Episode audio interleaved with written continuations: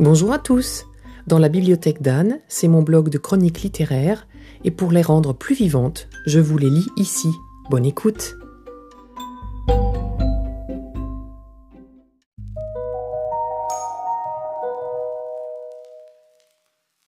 Voilà un petit bouquin bien attachant et pas seulement pour les apprentis parfumeurs ou les chimistes.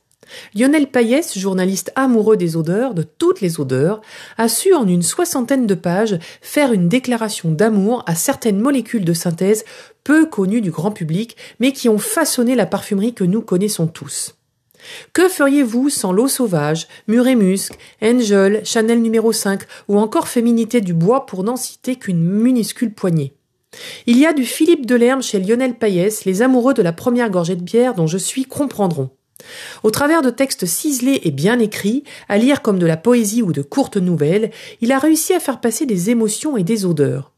Odeurs, naturelles ou de synthèse, qu'il est si difficile de décrire ou de vous faire sentir avec des mots.